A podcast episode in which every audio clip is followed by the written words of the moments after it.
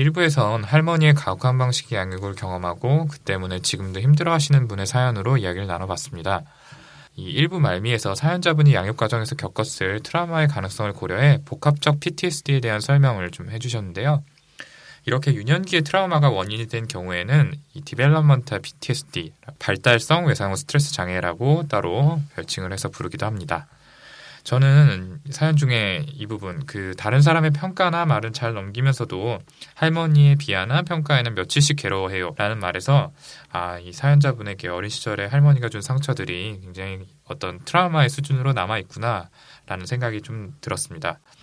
근데 이번에 이제 이분이 사연을 보내주신 계기인 아이를 싫어하는 자신의 모습, 그리고 그러면서도 남자친구에게 어린아이처럼 구는 모습, 여기에 대해서도 말씀을 드려야 될 것 같아요.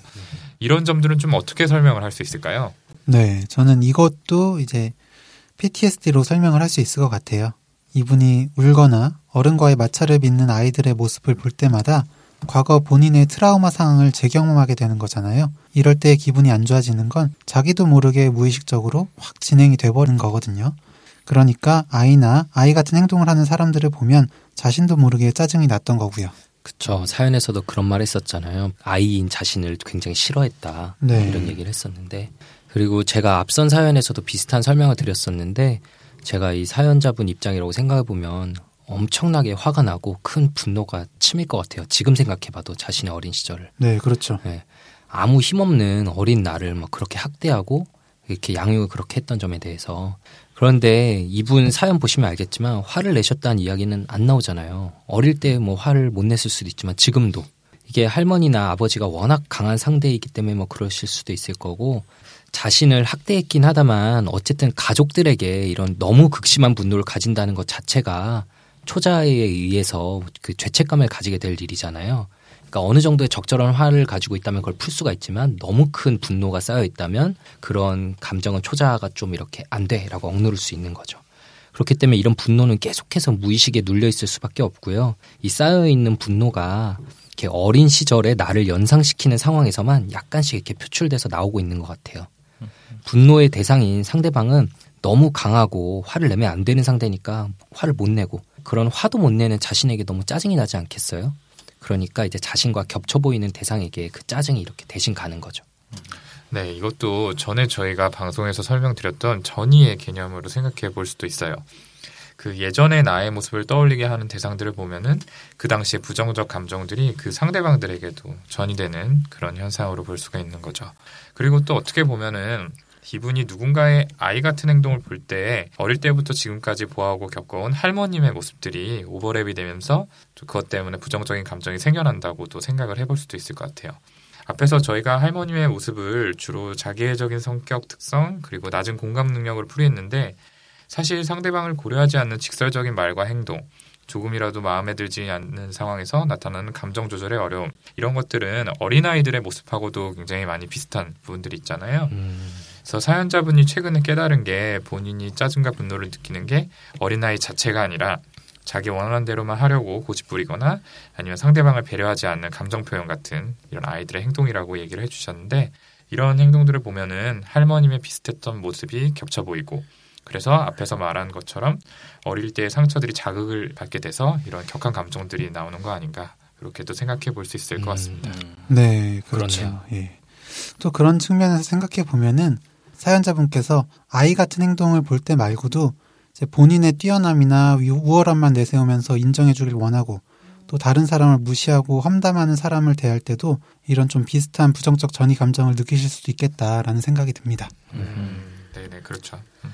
어 저는 아까 오동훈 선생님 설명이 되게 와닿았고요. 어, 그럴 듯했는데 이러다가 곧 윤희우 선생님 포지션까지 차지하실 것 같아요. 음, 윤희우 선생님 분석으로 저희 방송에서 좀 먹고 살고 있었는데 이 기회에 그토록 좀 원하시던 1인 방송을 시작하시는 건 어떨까 싶네요. 갑자기 저 쫓아내시는 거예요. 이제 손정현 선생님도 버리시더니 저까지. 아니 이제 독립하셔서 잘 되시기를 네. 바라는 마음에. 음, 요즘 딴 팟캐스트를 들어보니까 세 명이 딱 좋을 것 같다는 생각이 계속 들더라고요. 윤 선생님이 워낙 1인 방송 원하셨잖아요. 저는 묻어가도록 하겠습니다. 네. 윤희우의 파파이스 이런 거 한번 기대해 볼게요. 네. 좋은 곳이네요 여기. 그러면 아무튼 다음으로 넘어가서 이분이 어린아이를 엄청 싫어하면서도 막상 남자친구에게 어린아이처럼 구는 모습의 이유는 뭐일지 이제 저희 기존 정신분석 권위자인 윤희 선생님 기회 한번 드릴 테니까요. 마지막으로 한번 보여주시죠. 이거 뭐 마지막으로 잘못하면 잘리는 거 너무 무섭네요. 오늘 박찬일 선생님 송별회라더니 제 송별회 자리였나 보네요. 네. 아, 마지막으로 질문에 대답을 해보면 전 사연자분 남자친구 앞에서 본인의 모습을 그 퇴행이라는 단어를 사용해서 표현하신 점이 눈에 띄었어요. 이 어린 시절에 충분히 애정받지 못했던 원인이 돼서 그 시기에 어떻게 고착이 된 상태가 아닌가 싶네요. 그래서 조금이라도 의지할 수 있는 상대인 남자친구한테는 퇴행하는 모습이 반복적으로 나타나는 것 같다. 이런 생각이 듭니다. 음, 네. 역시 윤희우 선생님이 안 하셔서 그렇지 하시면 이렇게 잘하시는 분이라는 거. 네. 사연자분께서도 뭐 이런 행동이 양육 방식에 영향을 받은 것이고 어릴 때 충분하게 어린아이 다움을 인정받지 못한 것 때문이 아닐까 하는 생각이 들어요. 라고 말씀을 하셨잖아요. 근데 이제 퇴행이나 고착 말씀을 해주셨는데 앞으로도 뭐 종종 나올 수 있는 용어일 것 같은데 한번 좀 더 자세히 설명 좀 해주실래요? 네. 이 퇴행과 고착이라는 말은 프로이트 선생님이 자세히 설명하신 개념인데요.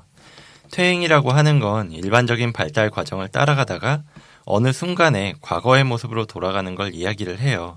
그게 뭐 스트레스를 받아서일 수도 있고 아니면 다른 이유에서도 그럴 수가 있는데 뭐 예를 들자면 대소변을 잘 가리던 아이가 동생이 태어나고 나서 부모님의 관심이 동생에게 옮겨가면 자기가 다시 관심을 받고 싶어서 뭐 밤에 오줌을 싸는 일 이런 걸 생각하면 쉬울 것 같아요. 혹시 뭐 지용이 형이 아- 애가 두 명이니까 그런 경험 해본 적 없나요? 네, 요즘 좀 일어나고 있는데 저희 첫째가 동생이 생긴 뒤에 언젠가부터 자기도 자기 전에 꼭 누워서 우유를 먹어야 된다고 음. 고집을 부려요. 네. 우유 먹겠다 그래서 컵에다 따라주면 끝까지 안 먹고. 컵으로 먹을 줄 네. 아는데도. 네, 음. 그쵸. 낮에는 계속 컵으로 먹죠. 근데 이제 밤에 보통 둘째가 우유 먹으면서 자니까 음. 자기도 그래야 된다 고집 부리고 요즘 좀 둘째가 저한테 계속 안아달라 그래서 제가 많이 안아주고 있는데 그걸 보더니 갑자기 자기도 공갈 꼭지를 달라 그러면서 아, 어, 세 살인데 예, 뭐 공갈 꼭지 자기도 달라고 달라고 막 이러는데 보면서 아 퇴행했구나 이렇게 음. 생각은 하고 있었죠. 그러네요. 음. 그래서 이렇게 어린 아이들 같은 경우에는 훨씬 더 그게 눈에 띄게 잘 보이니까 이렇게 물어봤던 거고요. 그리고 실제로 뭐 어른인 상태에서도 어린 아이로 어린 아이 때의 어떤 생각이나 이쪽으로 퇴행하는 경우도 많이 볼 수 있는 현상입니다. 음. 그 다음에 고착이라고 하는 현상은 어떤 발달 과정 중에서 어느 단계에서 충분하게 만족을 얻지 못한 채 시간이 흘러서 그 단계만 넘어간 다음에 다음 단계의 발달이 진행이 되어야 하는데 자꾸만 거기에 머무르려고 하는 현상을 이야기해요. 뭐 프로이트의 개념으로 이야기하자면 어머니에게 충분히 수유를 받지 못한 사람이 자꾸만 입으로 빠는 거에 매달린다면 뭐 구강기에 고착이 되었다 이렇게 이야기를 할 수 있는 거죠. 그리고 보통 퇴행 현상이 일어날 땐 아무 과거 시점으로 돌아가는 게 아니라 주로 고착이 됐었던 시점으로 돌아간다고 이야기를 해요. 사연자분 같은 경우에도 유아기 때 어른들에게 애교를 부리고 사랑을 받는 시기를 지날 때 충분히 사랑을 받지 못했기 때문에 그 시점에 고착이 되어 있고 남자친구한테 퇴행된 모습을 보이는 게 딱 그 시기의 모습으로 드러나는 게 아닌가 생각이 들어요. 그죠. 그래서 이분이 성인이 된 후에 혼자 살게 되면서 인형을 굉장히 많이 가져다 놓고 여행 갈 때까지도 들고 다녔다 이런 음. 얘기를 해주셨는데 사실 상당히 특이한 모습이죠. 네. 이제 어릴 때 장난감이나 심지어 막 아까 반려동물 애완견까지 굉장히 이 본인 마음대로 버렸던 할머니 때문에 제대로 된 애착 물건을 갖지 못했던 거에 대해서 보상을 받으려는 마음이 일종의 퇴행적인 모습으로 나타났다 이렇게 생각해 볼 수 있을 것 같아요. 그렇죠. 네. 근데 좀 다른 얘기긴 한데 저는 이분의 사연 글을 보면서 아 이분 참 그래도 대단하다. 진짜 진심으로 감탄을 한 게 그 아이를 싫어하는 이유 그리고 자기가 남자친구에게 어리광을 부리는 이유 저희가 여태까지 말한 것들을 혼자서의 성찰로 어느 정도 이미 다 알고 계신 상태잖아요. 다 알고 이미 메일을 보내셨어요. 그리고 아이같이 말하는 다른 20대 후반의 여성분을 보고서 아, 나도 남자친구에게 언제까지 어린아이처럼 행동할 수는 없겠다라는 생각까지 드셨잖아요. 그렇죠. 네. 이게 청취자분들께는 어떻게 보이실지 잘 모르겠지만 사실 진짜 쉽지 않은 일이에요. 네, 그죠. 예. 자기의 행동들에 대해서 스스로 의문을 가지고 막 질문들을 던지고 답을 찾아가는 이러한 과정을 혼자서 이 정도로 잘 해내시는 분들이 없거든요. 예. 그리고 이게 생각하면은 굉장히 불편하고 힘든 주제잖아요. 어릴 때 그 트라우마들이 계속 떠오르는 거니까. 그래서 무의식적으로 피하기도 하고요. 게다가 이분은 깨달은 걸로 멈추지 않고 어쨌든 간에 진지하게 해결하고 싶다는 생각에 저희에게 이런 장문의 글을 적어서 보내주셨잖아요. 전 이분은 앞으로 어떤 방식으로든 간에 결국에는 더 좋아지실 분 아닌가 이런 생각이 들었어요. 네, 저도 그래요. 네, 뭐 저도 그렇게 생각은 하는데 하지만 어느 정도 이분이 insight가 생겼다고는 볼 수 있겠지만 아직은 큰 의미가 있는 것 같지는 않아요. 음, 예, 뭐 그렇게 생각해 볼 수도 있는데, 아, 일단 insight 말씀을 하셨는데, insight에서 좀 자세히 좀 설명 좀 해주시고 넘어갈까요? 네, 뭐 그게 필요할 것 같아요. 아무래도. 네, 이 insight라고 하는 말은 한글로 병식이라고 하는데 이게 어떤 의미냐면 나의 상태에 대해서 얼마나 알고 있느냐에 대한 이, 이야기예요. 그래서 내가 예를 들어서 우울증이 심하게 있다라는 가정을 했을 때 내가 우울한 것 같은데 아니야 나는 그렇지 않아라고 하는 정도가 있을 수도 있고 아니면은 아, 나 진짜 우울하다라든지 아니면 우울증은 내가 이러이러해서 우울증을 가지고 있어라고 안다든지 아니면 아 내가 진짜 심하게 우울하구나. 이게 정, 정말 우울증이고 내가 이 우울증으로 인해서 어떤 어떤 일들을 겪고 앞으로 어떻게 해 나가야겠구나. 그런 것까지 아는 여러 가지 단계가 있을 수가 있어요. 내 지금 상태가 어느 정도인지에 대해서. 음, 그 수준을 이제 insight라고 하는데 뭐 여러 가지 수준이 있지만 이분 같은 경우에는 머리로는 어느 정도 알고 있지만 이렇게 알게 된 게 실제 생활에서도 변화가 일어나야지 진정한 insight가 있다고 할 수 있거든요. 음. 그래서 뭐 주변의 정신과 의사들이나 아니면 심리 공부하는 사람들 중에서 스스로 심리적인 문제가 있다고 생각하고 자신의 문제를 알고 싶어서 그걸 선택을 하고 공부를 하시는 분들이 많이 있잖아요. 어, 왜 다들 눈을 피하시는 것 같은데? 아니 왜 저희를 쳐다보면서 갑자기 또 아, 질문을 저 당연히 하시죠? 본인 얘기하는 줄 알았어요. 네, 저는 그런 경우가 아닌데요. 네. 물론 뭐 그런 것 때문에 정신과 간 거 아니냐라고 물어보는 친구들이 있지만, 저는 아닙니다. 네. 저희끼리 사실 옛날에 윤희우 선생님이 그런 케이스가 아닌가 좀 생각했잖아요. 역시 이분들은 정말 지적인 insight조차 없는 분들인 것 같은데요. 아니, 근데 오늘 이제 비교적 서로 비난도 안 하고 아주 무난하게 방송이 흘러간다라고 생각을 했는데 갑자기 좀 이런 이야기를 꺼내시는 이유가 있을 것 같아요. 왜 갑자기 서로 이- 이상하다는 뭐 이런 얘기를 하시는 거죠? 아, 뭐 서로 이상하다라고 이야기를 하고 뭐 비난을 하려고 한 게 아니라 이 지적인 insight의 함정에 빠져들지 않아야 한다는 이야기를 하고 싶어서 말을 꺼냈습니다. 음, 지적인 insight 함정이요. 네. 저도 얼마 전에 드디어 자존감 수업이라는 책을 다 읽었는데요. 거기에서 심리학 서적을 읽어보고 공부를 해도 마음의 상처가 나아지지 않는 이유에 대해서 이렇게 설명을 하더라고요. 헬스장에 가서 트레이너에게 어떻게 운동하는지 배웠다고 해서 뭐 몸짱이 되는 게 아니라 배운 걸 따라서 반복을 해야지 몸이 튼튼해지는 거라고요. 그렇죠. 그래서 뭐 정신과 의사들이나 심리학자들이 사실 여러 가지 이론을 공부하면서 자기의 문제에 대해서 좀 알게 될 텐데도 계속 이상한 모습이 지속되는 사람들이 있, 있는 것처럼요. 네. 윤희우 선생님처럼. 그렇죠. 그래서 윤희우 선생님 계속 공부하시잖아요. 이런 식으로 저를 몰아내려고 하시는 것 같은데 아무튼 문제가 깊지 않은 사람들은 내가 아 이게 문제구나라는 걸 알기만 해도 좋아지기는 하지만 이 사연자분처럼 오랜 기간 동안 반복된 트라우마를 겪었던 분들은 단지 아는 것만으로는 좋아지기가 어려워요. 아마도 오늘 이야기한 내용들을 사연자분은 잘 알고 계시긴 할 거예요. 그럼에도 불구하고 계속 퇴행된 행동을 한다든지 아이 같은 모습을 보이는 사람들 보면서 화가 나는 일이 반복되고 있잖아요. 네. 물론 뭐 아직도 여러 증상, 뭐 어려움이 있으신 거는 분명하죠. 감정에 휩쓸려서 실제로 아이한테 화를 뭐 낼 때도 있고, 뭐 아이를 나 잘 키울 자신이 없다고 생각할 정도로 본인에 대한 이제 자기 이미지가 좋지가 않고, 또 연애 관계에 한정되긴 하지만 퇴행 행동을 보이시기도 하고요. 그리고 어릴 때 학대를 겪었던 성인들이 심리적 영향에 따라서 신체화 증상을 겪는 경우가 많은데 이분도 스트레스 상황을 겪게 되면 비특이적인 통증들 아까 이제 위장염 겪고 있다고 이렇게 말씀도 하셨었죠. 네, 그렇죠. 네. 그리고 저는 사연 내용 중에 대학교 때 정신 역동, 성격 관련된 수업을 듣고 나면 본인의 모습이 싫고 견디기 힘들어서 매일 울었다. 이렇게 하셨던 것도 좀 너무 안타까웠어요. 음. 본인 말대로라면 스무 살, 적어도 성인이 된 후로 본인 문제를 깨달으면서 그래도 어쨌든 뭐 사연에 써주신 내용도 있고 저희가 소개 못 드린 내용도 있지만 정말 많이 극복을 하고 계시잖아요.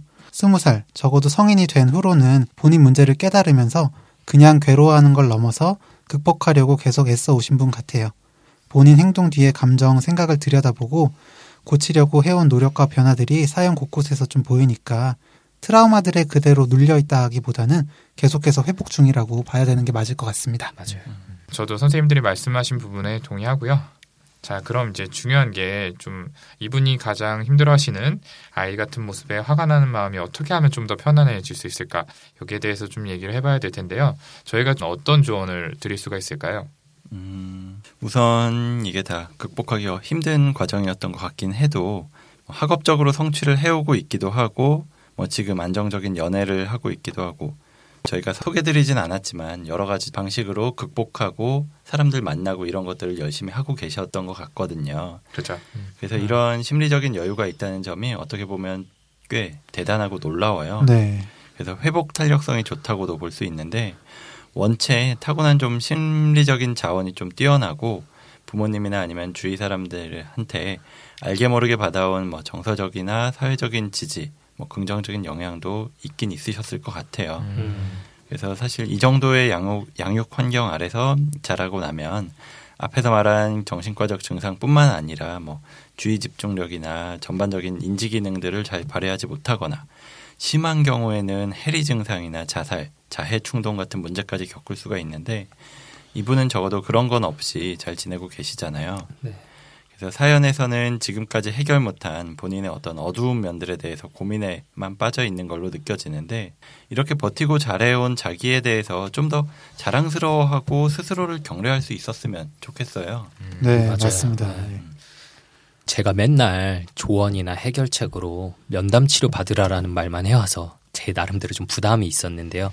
정식과 광고 방송 같아가지고 이번에는 좀 다른 방법을 제안해 보려고 해요. 저는 이분께 오히려 이제 결혼을 지금 많이 피하고 계신 상태인데 애를 안 갖는다 이런 얘기를 하셨잖아요. 저는 오히려 결혼해서 아이를 갖는 방법을 좀 권유를 드려보고 싶어요. 아이를 키운다는 게 굉장히 힘들고 쉽지 않은 일인데요. 누구에게나. 동시에 지금까지 겪어온 마음속 괴로움을 좀 치유받고 극복하는 경험을 하게 되는 계기가 될 수도 있을 거라고 저는 생각하거든요. 이분께서는 어릴 때 충분한 사랑을 못 받았기 때문에 그 시기에 고착돼 있고 그때를 떠올리게 하는 여러 자극들이 아직까지 예민한 거잖아요. 근데 이제 젊었을 때는 심한 인격장애 성향을 띠셨던 환자분들께서 아이를 가지고 난 뒤에 그 내 아이가 온전히 나한테 이렇게 기대하고 의지하는 모습을 보고 나는 그 아이에게 애정을 쏟아서 그 기대를 충족시켜주는 이런 경험들을 통해서 본인께서 가지고 있던 오래된 상처들이 낫고 인격이 더 성숙해지는 케이스들을 많이 보게 돼요. 그렇기 때문에 이 사연자분의 경우에도 매우 힘든 과거가 있지만 그와 반대되는 긍정적 경험을 통해서 치유가 가능하지 않을까 이런 생각이 들기도 하네요. 네. 지용 형이 면담 치료에 대해서 얘기를 안 했는데 오히려 제가 말씀을 드려야 될 것 같은데요.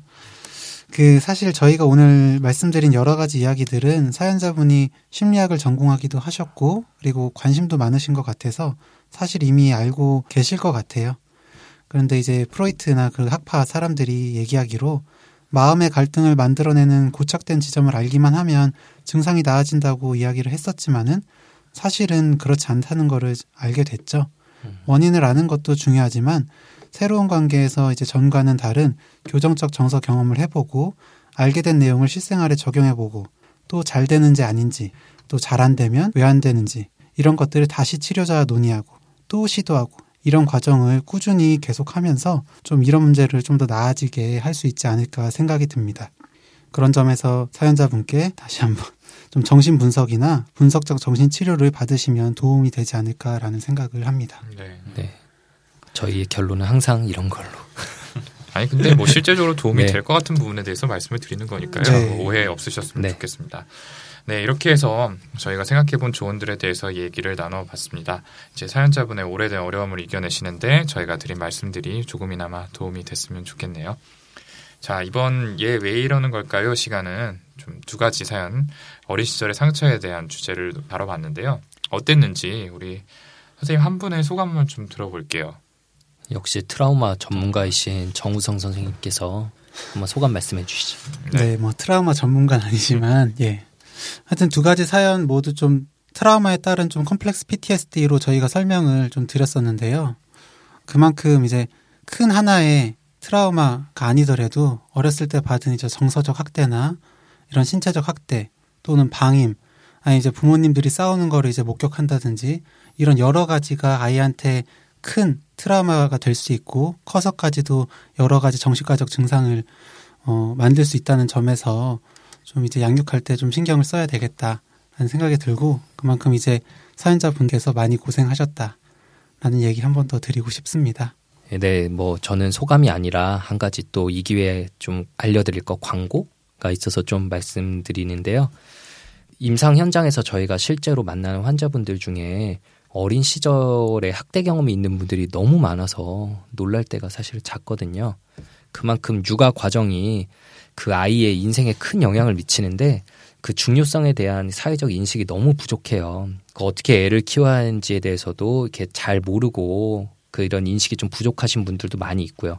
그래서 저희가 이거에 대해서 언젠가는 좀 얘기를 해봐야겠다라는 생각을 계속 해오고 있었고요. 실제로 저희도 육아를 하면서 느끼는 점들이 너무 많이 있기 때문에 저희 멤버들이 다른 방송 하나를 추가적으로 좀 시작하기로 했습니다. 네이버 오디오 클립에서 아이 고민 더 이상은 never라는 방송 제목 하에 이렇게 좀 육아 고민들을 같이 나누고 육아 skill을 좀 알려드릴 수 있는 그런 방송을 시작해 보게 되었습니다. 네, 어. 팟빵에는 뇌부자들 with 맘키즈로 올릴 예정이지 않나요? 네. 그렇죠. 네, 그 네이버에 일단 올라가고 몇 주 후에 이제 팟빵에 업로드되는 방식으로 진행이 될 건데요. 좀 들으시면서 육아에 대한 고민 평소에 많이 있었다 싶은 분들은 한번 들어보시면 많은 도움 얻으실 수 있을 거라고 생각합니다. 네, 저희 멤버들 중에서 에이스 3명만 참가하는 방송이니까요. 한결 듣기 더 좋으실 수도 있습니다.